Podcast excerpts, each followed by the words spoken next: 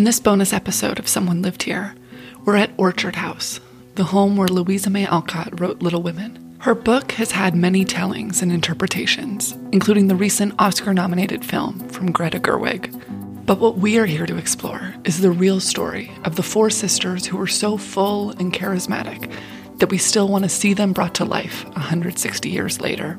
And their real lives were much more complicated than their fictional counterparts. Welcome to Someone Lived Here, a podcast about the places cool people called home. I'm your host, Kendra Gaylord. We're outside a brown painted colonial house on Lexington Ave in Concord, Massachusetts. The shape is very rectangular, but has a center gabled roof on the front that makes it more recognizable. Louisa wrote and set Little Women in this home, but her own childhood wasn't as stable. The family rarely stayed anywhere more than a year.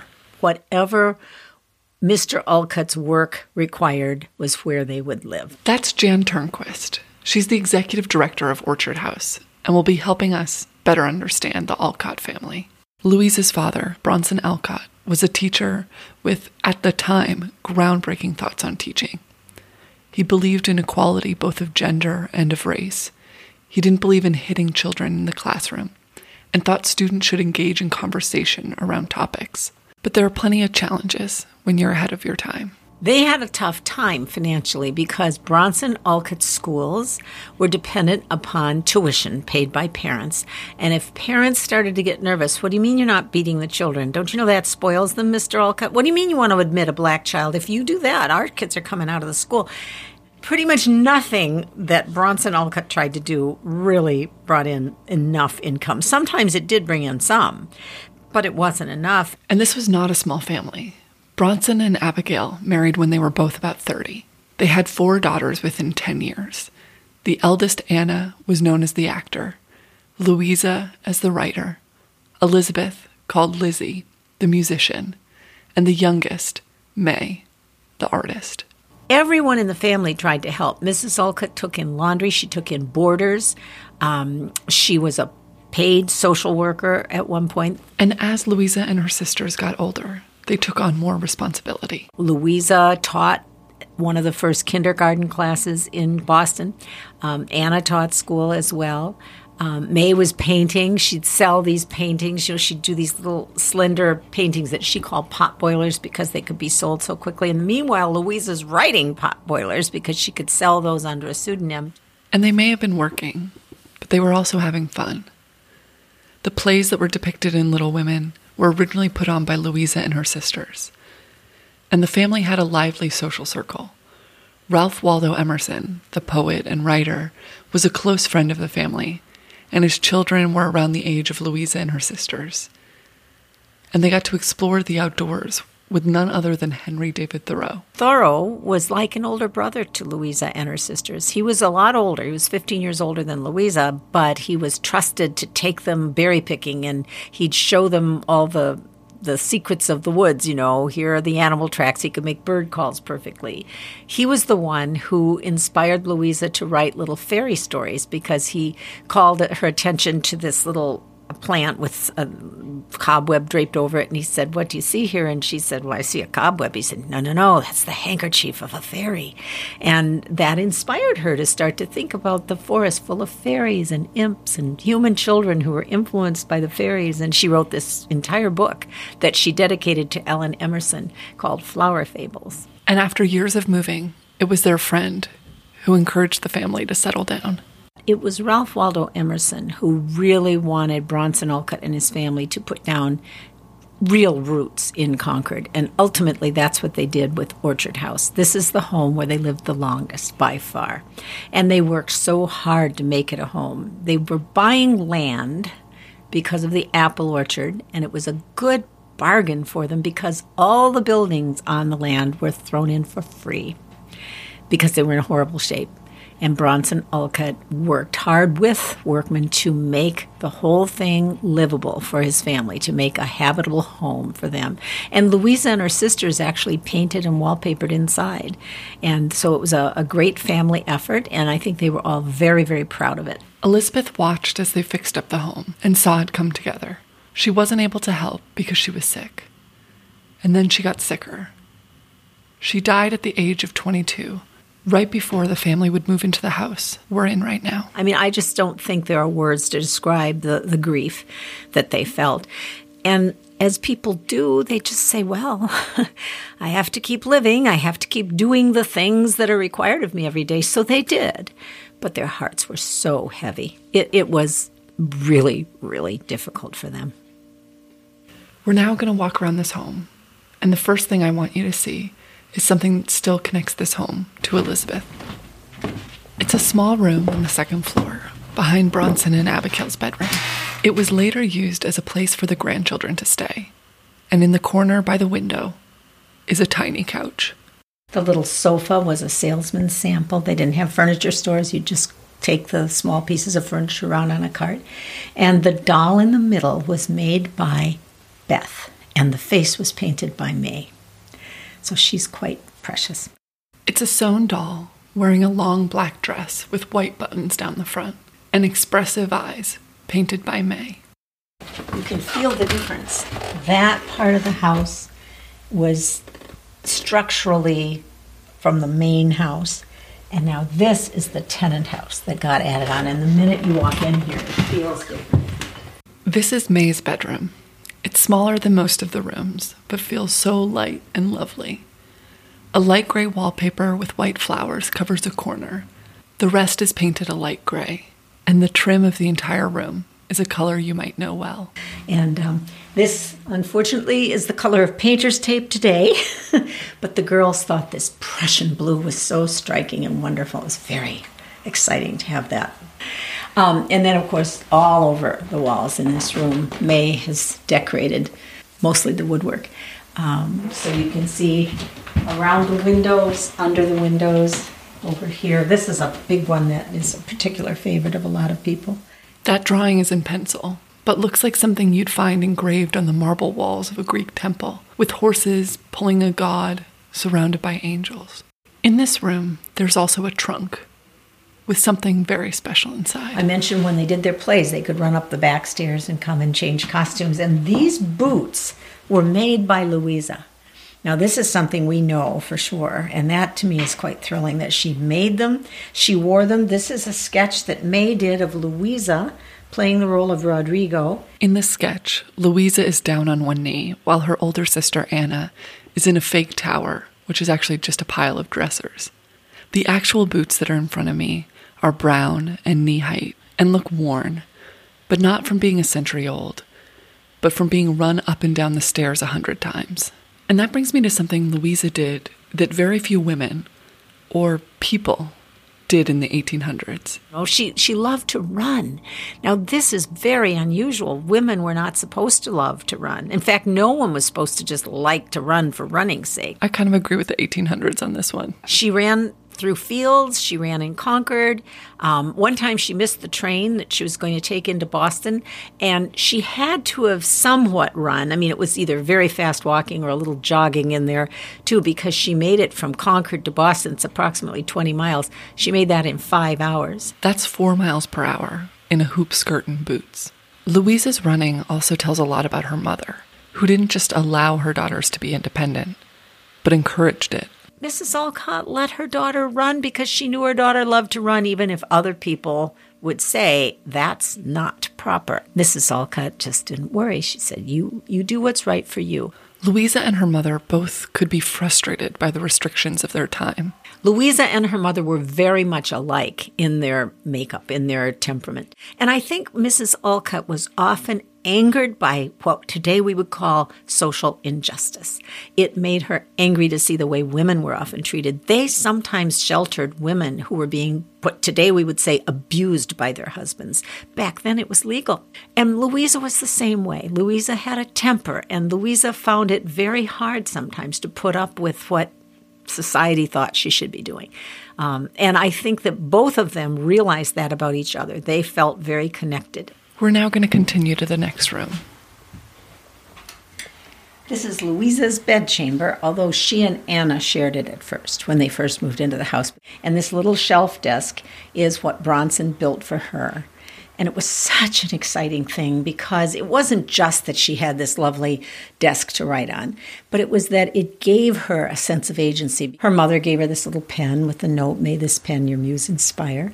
And I just think that that is, um, that's a very symbolic gesture. When Anna was 29, she moved out of the family home to marry John Pratt. They had met while acting opposite each other in a play in Concord. They were married downstairs in the parlor. This left Louisa and May in the Alcott home. A couple years later, in 1862, Louisa would decide to serve as a nurse in a Union hospital in Washington, D.C. She was 30 years old. The matron of the hospital was Hannah Ropes. She was also a published writer. The two women worked together in the morning shifts. Louisa would write letters home with stories from her experience. One of these stories became Death of a Soldier, which gives a nod to the sister she was still mourning.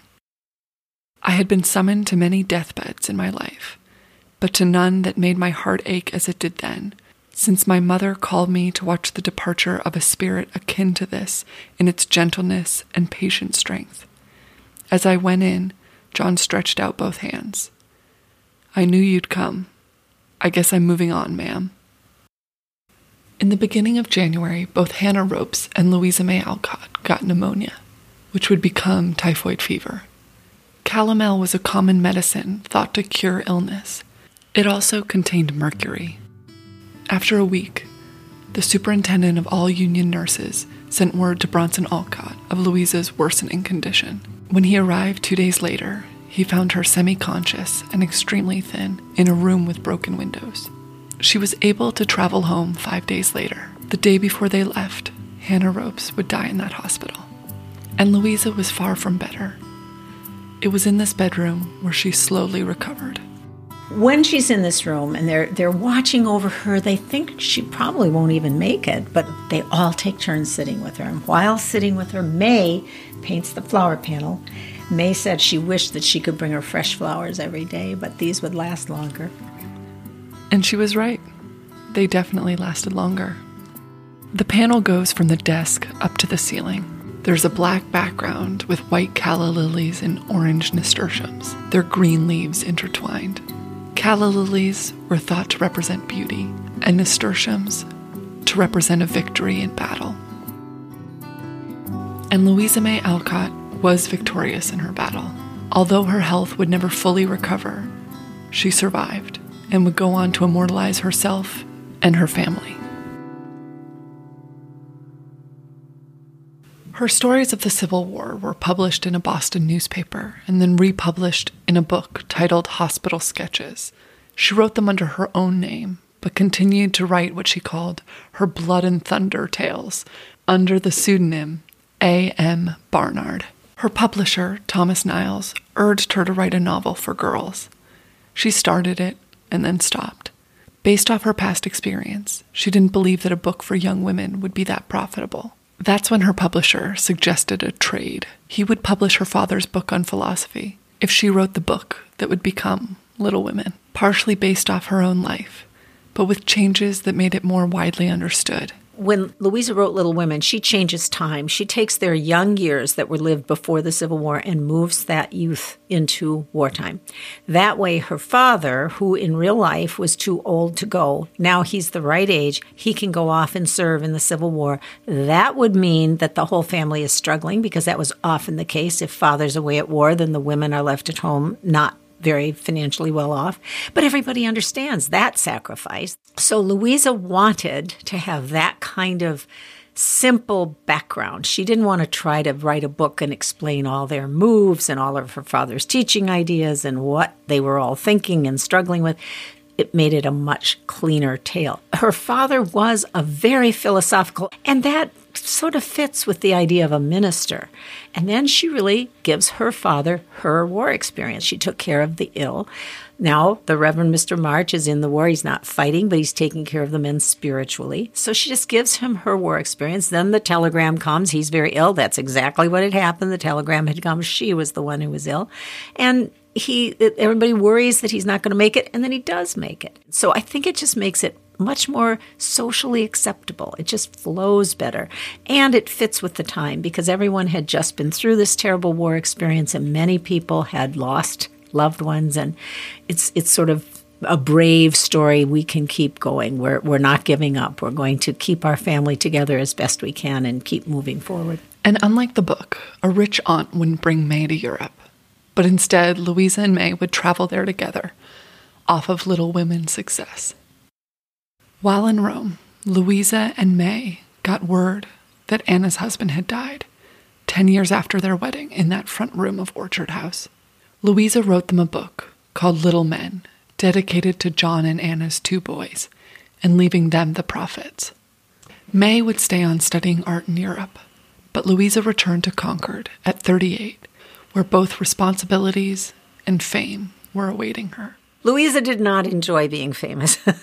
she enjoyed the financial security for sure. She she wanted that. She wanted the success that comes with selling your books.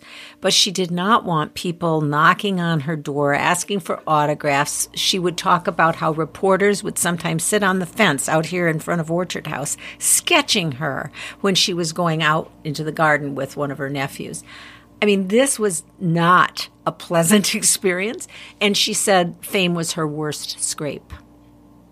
And although Louisa loved being with her family, Concord felt slow compared to Europe. So she spent much of her time living in Boston there was so much more excitement, much more to do in Boston. She could go to the theater. She could um, listen to Theodore Parker's sermons. He was her favorite minister to listen to. He had salons in his home on Sunday afternoons, and she was invited, and she'd meet all kinds of people there. And so it was just a more stimulating environment. Plus, her publisher was there, so she could stay in the Bellevue Hotel up on Beacon Hill, really near the Athenaeum, and she could be near her publisher and then go out with friends to the theater or to a, uh, a concert. Louisa also enjoyed the city since it gave her more privacy. It was here she wrote Work. It follows Christy, who works many different jobs. Louisa said to a friend of the book, Christy's adventures are many of them my own. This was begun at 18 and never finished until H.W. Beecher wrote to me for a serial and paid 3000 for it. Work was an apt title for a book written by Louisa because she truly never stopped working. During one book's publication, another two would be written. In a journal, she wrote, When I had the youth, I had no money. Now I have the money, I have no time. And when I get the time, if I ever do, I shall have no health to enjoy life. I suppose it's the discipline I need, but it's rather hard to love the things I do and see them go by because duty chains me to my galley. But Louisa's constant work made so much possible for her family and her sisters. May would travel back and forth from Europe, often spending years at a time there painting professionally in London and Paris. It was in Europe where she got the word that their mother had died. Abigail Alcott, also known as Marmee both in Little Women and in real life, had been declining over the years. Louisa wrote in her journal of her final day. She was very happy all day, thinking herself a girl again, with parents and sisters round her. Looked often at the little picture of May and waved her hand to it. Goodbye, little May. Goodbye. While Louisa, Anna, and Bronson Alcott grieved together, May was alone in London. She had befriended a Swedish man who was kind and sympathetic in her grief. Their friendship turned into love and at age 37, May Alcott married Ernest Nieriker in London. A year and a half later, the couple were expecting a child. May wrote to Louisa saying, If I die when baby is born, don't mourn, for I have had in these two years more happiness than comes to many in a lifetime. May did not die in childbirth. They named their baby Louisa May Nieriker, but a month after, May took a turn for the worse, and she began making plans for what might happen. May's husband, Ernest, sent a telegram to Ralph Waldo Emerson. Louisa found Emerson looking at May's portrait. He said, My child, I wish I could prepare you, but alas, alas. The telegram read, May is dead.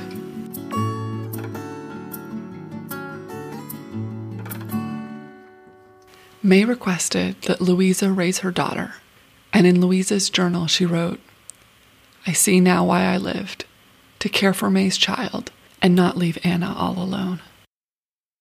Lulu came to the United States after a few months and they celebrated her first birthday. Louisa adored her niece. She and Anna worked as a team to raise their sister's child. In June 1884, Louisa sold Orchard House. She wrote in her journal, Glad to be done with it, though after living in it 25 years, it is full of memories. But places have not much hold on me when the dear persons who made them dear are gone. She sold the place to William Torrey Harris, a friend who was involved in Bronson's School of Philosophy. He was often in Washington, D.C., and used the home as a summer home.